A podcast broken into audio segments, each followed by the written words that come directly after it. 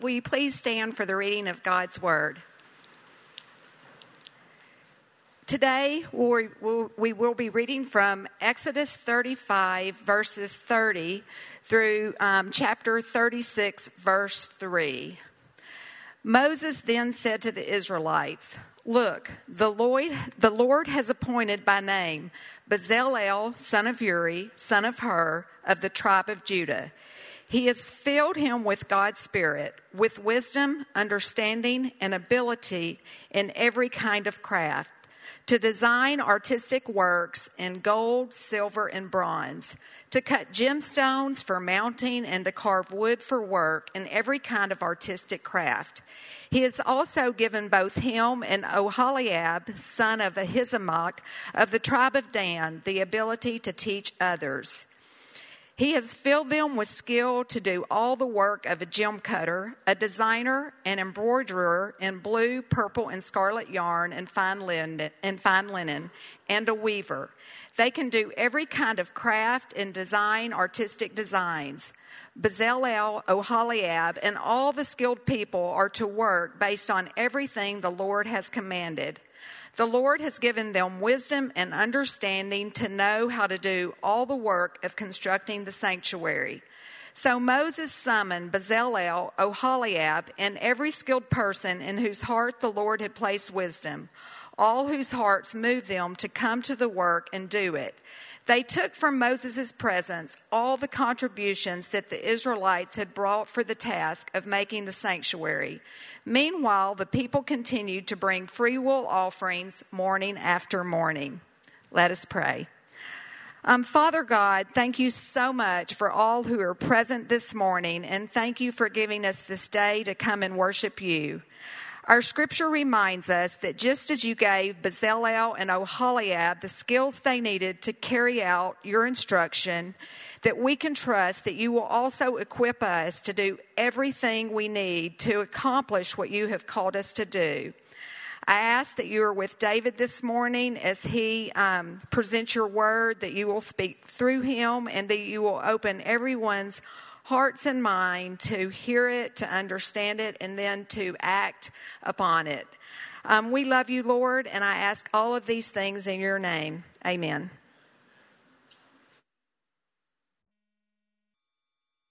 That was awesome. The classic tale of Bezalel and Oholiab. Pretty self-explanatory. If there are no questions, I can just call Drew back up if you want to close us out this morning. Mignon, that was awesome. All I kept thinking as you were reading was, what must Byron be thinking when last week we gave him two verses out of Romans and we gave you Bezalel and Oholiab? We are in a little different part of the Bible here as we enter into the second week of our January sermon series. Last week we're in Romans. Now we find ourselves here in Exodus. Now, this isn't a part of Exodus that many of you are familiar with, and if you're truly going to grasp kind of the depth of what we're talking about, the first thing we need to do this morning is do a quick 50,000-foot recap of this epic second book of the Bible, Exodus. It's kind of split into three more or less equal parts. You have Exodus chapters 1 through 15, and that's the account of the Israelites, God's people, and their deliverance from slavery in Egypt, from centuries of servitude. It culminates in the famous story of the parting of the Red Sea as Moses leads his people. Second section of the book of Exodus, chapters 16 through 24, that's the account of the Israelites, God's people, as they wander through the wilderness. They've just come out of slavery. God has quite miraculously in every sense of that term, saved them from Pharaoh. They're already grumbling, whining, complaining. Come on, Moses, won't you just please stop at the Circle K and get directions? And in the middle of all of that, this kind of uncertainty, this theological darkness, they don't know exactly what God is doing. Moses leads them by God's hand to Mount Sinai. That section culminates at the top of Mount Sinai, the Ten Commandments, the commandments that follow that, and the covenant between God and his people. The third and final section of the book of Exodus, all the way from chapter 25 to the last chapter, chapter 40, in great detail, lays out the dimensions, instructions, and construction of the tabernacle. The last section culminates in the tabernacle being filled by God's glory, by God's presence. Now, when I look at Exodus, split into these three equal parts, I often wonder, why is the tabernacle so important? Why does it take up one entire section? I mean, you've got these first two sections, and they're action-packed, and they're epic. I mean, Charlton Heston, "Let My People Go," and the Red Sea parts, and you see the whales. We've all seen the cartoon. We know how it works. You know, he's up on Mount Sinai, and the Ten Commandments, and all of those things. I mean, this is exciting stuff. And then 15 chapters read like stereo instructions. Look with me back as we begin this last section in chapter 25, starting in verse 8. The Lord is speaking to Moses after the commandments and the covenant, and the Lord says, "Now they, my people, are to make a sanctuary for me, so that I may dwell among them." He then goes for chapter after chapter on what that's going to look like. For example, chapter 25, starting in verse 23. "You are to construct a table of acacia wood, 36 inches long, 18 inches wide, and 27 inches high. Overlay it with pure gold and make a gold molding around it. Make a 3-inch frame all around it and make a gold molding for it all around its frame.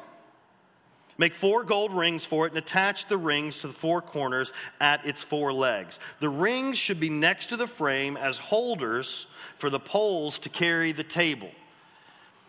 Lived for Europe in a long time. I've put together many pieces of IKEA furniture." Pretty much, that's what this is. Chapter after chapter of instructions of how to build the temple. As we first explore why God spent so much time on this tabernacle, the first thing we need to do is remember Genesis. Remember the garden. And remember that in the garden at the fall, what was lost was access into the presence of God. What was lost was access to the Creator. When Adam and Eve were thrown out of the garden, there was a divide for the first time between man and God. The literary structure of Exodus shows us that the ultimate need of people is not for deliverance from physical oppression, deliverance from the slavery and servitude of Egypt. It's not even for deliverance from theological darkness that the people received through the covenant and the commandments. The ultimate need of people is deliverance from alienation from God. And that is what God provided in the tabernacle. You see, what man lost in the garden, God is beginning to repair through his covenant with Abraham and his descendants. Remember, his descendants are the nation of Israel. And there in the tabernacle, God is beginning to bridge the divide that was created in the Garden of Eden. Now, if you remember during our Advent series throughout December, we talked a lot about the high priest that would go once a year on the Day of Atonement into the Holy of Holies, into the very presence of God, carrying the sins of the nation with him. That Day of Atonement when the sins of the entire nation would be atoned for in the person of the high priest in the presence of God. We also learned during that Advent series that Jesus Christ came, and through him that veil was torn. Through him we all have access to God, right? At the very beginning of John chapter 1, verse 14, we see that the Word became flesh and dwelt among us. That word dwelt literally means to tabernacle. That verse, the beginning of John, could be translated, in the person of Jesus Christ, God took on flesh and tabernacled among us. The very next chapter, in chapter 2, Jesus talks about his body being the temple. Jesus says, I will tear this temple to the ground, the physical temple that was in Jerusalem, and build it again in 3 days. Speaking specifically of his body and of his resurrection. You see, Jesus became flesh and became the dwelling place of God. We then learn that as followers of Christ, as we are in unity with a risen Messiah, then we become the temple of the living God. That's what Paul teaches us in 2 Corinthians chapter 6. Through Jesus, we no longer have a need for the tabernacle. We no longer have a need for the temple. We no longer have to come to a building like this to enter into the presence of God, because through Christ, God lives in us, right? We're all clear on this. So there's a couple of things we learn through these passages in Exodus. First, we are reminded of our desperate need to enter into the presence of God. These passages don't necessarily tell us what to do. We're not called to build a tabernacle specifically as prescribed by Exodus chapters 25 through chapter 40. But it does tell us how we are to enter into God's service, to build his house, to be a part of his will. Not what to do, but how and why we do it. Douglas Stewart says, the tabernacle building project parallels what the work of God at its best has always entailed. An opportunity for everyone to contribute in some way. And also an expectation that everything would be to the fullest and best extent and quality possible by the people best qualified to do it, called for and guided by God. You see, what we see in these passages is a reminder that each of us are given skills, gifts, tools that allow us to express, allow us to reflect the glory of God, allow us to come alongside him and serve in the execution of his will. We see in these passages in Exodus, as Moses goes on and on and on about the instructions God has given him, and he tells the people to come forward and to contribute and to bring their offerings and to bring their skills and to bring their services. It's not just the rich. It's not just the highly skilled craftsmen. It's men, it's women, it's rich, it's poor, it's young, it's old. There were those that came and spun yarn. There were those that came and made intricate carvings.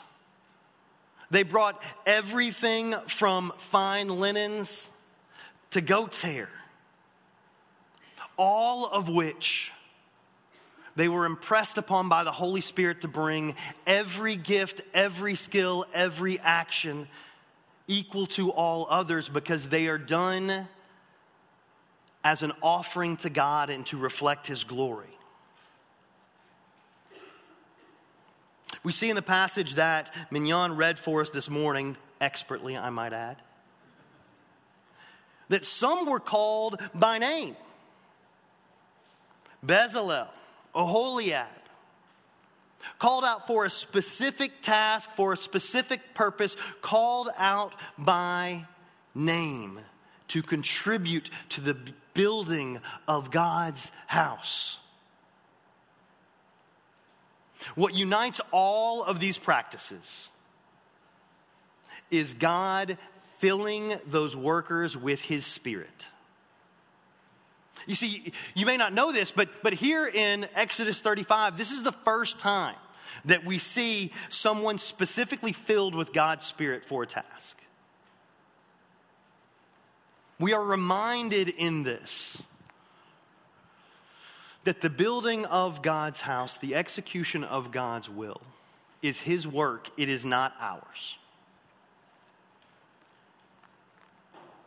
Do not ever be fooled into thinking that God needs you. He does not. And that should fill you with such a great joy and confidence as the burden and pressure is relieved. The recognition that God's will be done.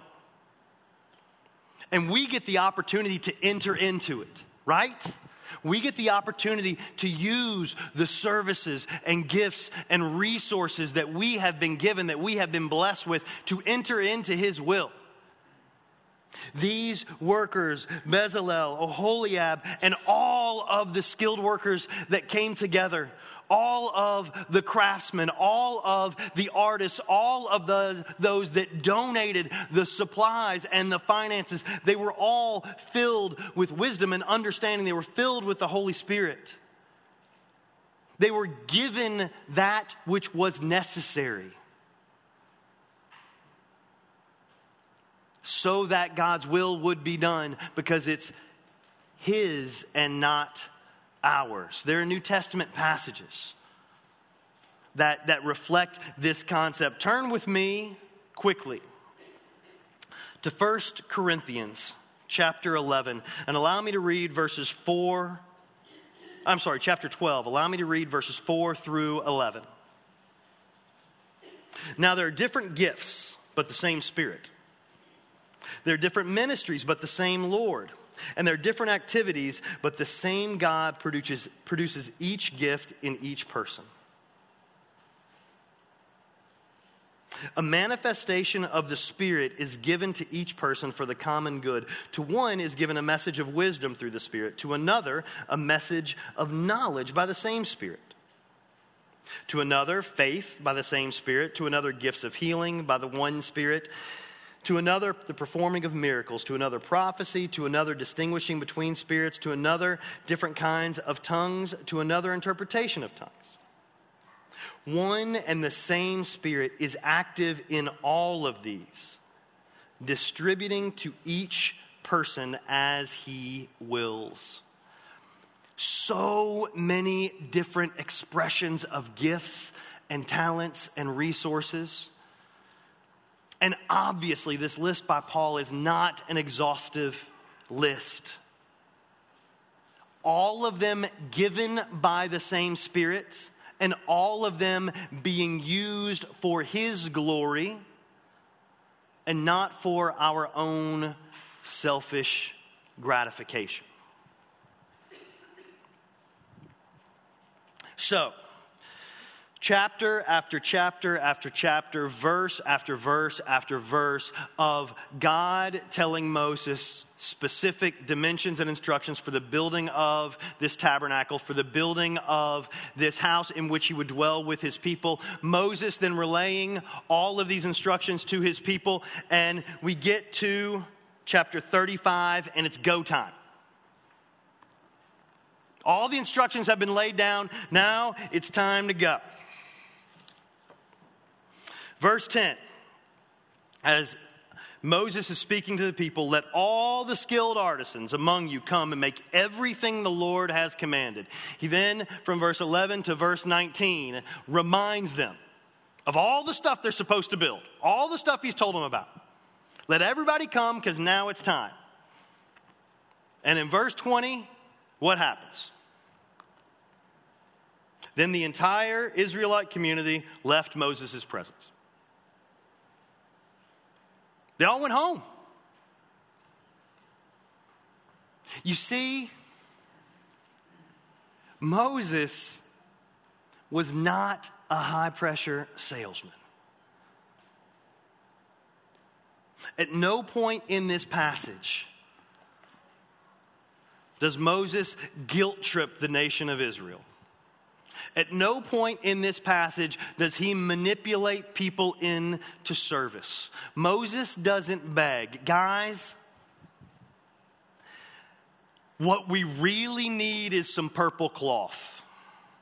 We did the budget this year and we thought we had enough, but it turns out we're way short on purple cloth. We could have this whole tabernacle thing figured out. We've done the capital campaign and everybody's brought everything, but we are way short on goat's hair. If you've got goats and you love the Lord, go home and shave them." You don't see that. Moses laid out God's vision. Moses told the people, "It's time to build the tabernacle." The people went home, and then look with me in verse 21. "Everyone whose heart was moved and whose spirit prompted him came and brought an offering to the Lord for the work on the tent of meeting, for all its services, and for the holy garments."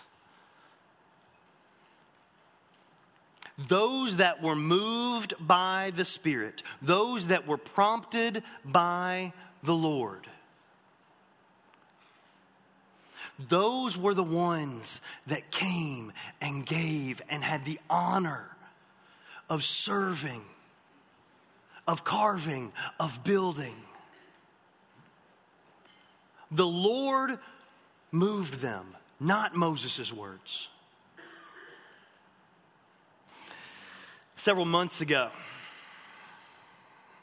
a gentleman in our church came up to me after the service. He waited in line, spoke to me and said, "Hannah, God spoke to me during your sermon." I'm like, "Yes, it's happening." I was like, all right, tell me about that." He said, "God told me that I'm supposed to build a communion table for the church." I'm not going to lie, I was a little bit disappointing because I don't think I was preaching on communion or tables or anything like that. I was certainly taken off guard by it. And he looks at me and he says, "I know it sounds odd.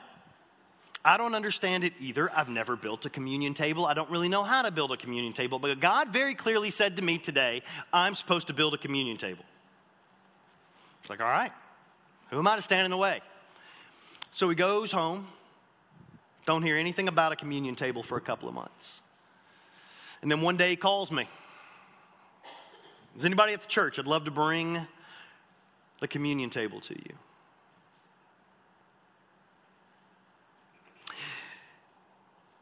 This man had cut down a couple of trees in his yard, had them milled. He had never done it before. Took the lumber. As he was led by the Lord, and built that table right there. And nearly every day I'm in this building, I walk into this room, and I see that table, and I am grateful for the way God is moving in the lives of this congregation. Grateful for the way God is moving in his people. And it doesn't always look like I think it's going to, and I am beyond grateful for that part. How many of you with kids are grateful that we have a safe place for them to come on Sunday mornings and learn? How many of you show up here every week and are grateful for this stunning room in which we get to worship? How many of you see these random brown blankets around our building and are reminded of that season 12 months ago? Don't laugh at me. When the boiler was broken. And we spent weeks in this room with it 48 degrees, under blankets, in our knit caps, worshiping the Lord. And now you come in on this January cold, wet morning into a dry, heated room in which to worship. God specifically laid on people's hearts the desire and the skills and the wisdom to get all of that done. How many of you are reminded of how amazing and miraculous it is that there is a congregation, a local expression of the body of Christ, sitting here on the corner of Holly and 16th in East Nashville? Because but for families like the Corsys and the Ingrams and the Terrys and the Bonds and so many others that followed the Spirit moving in their lives, this would have been an apartment complex a long time ago.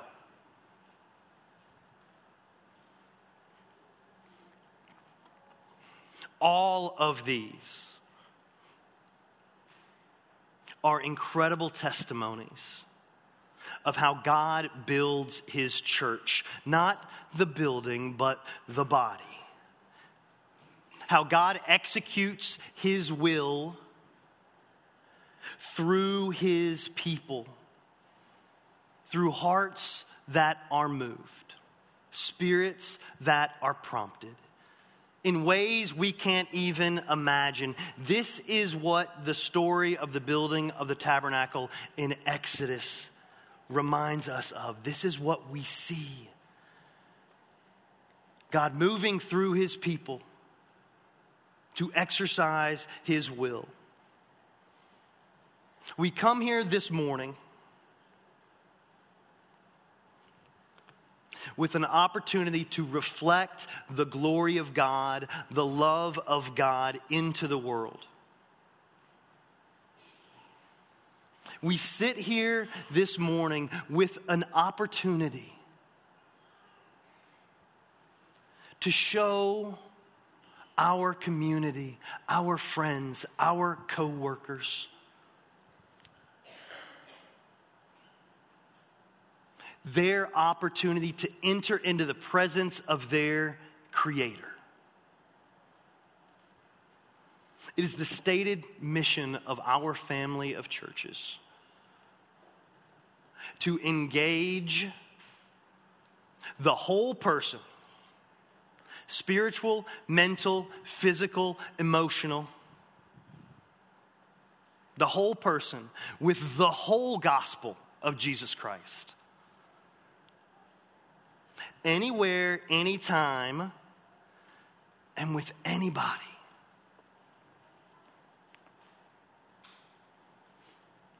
You have an open invitation to be a part of that. My question to you this morning and my challenge to you this week is to ask yourself how God is moving you. Would you pray with me?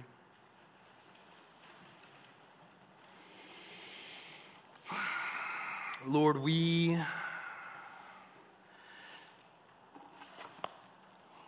come before you this morning, humbled and amazed by your presence with us in this building.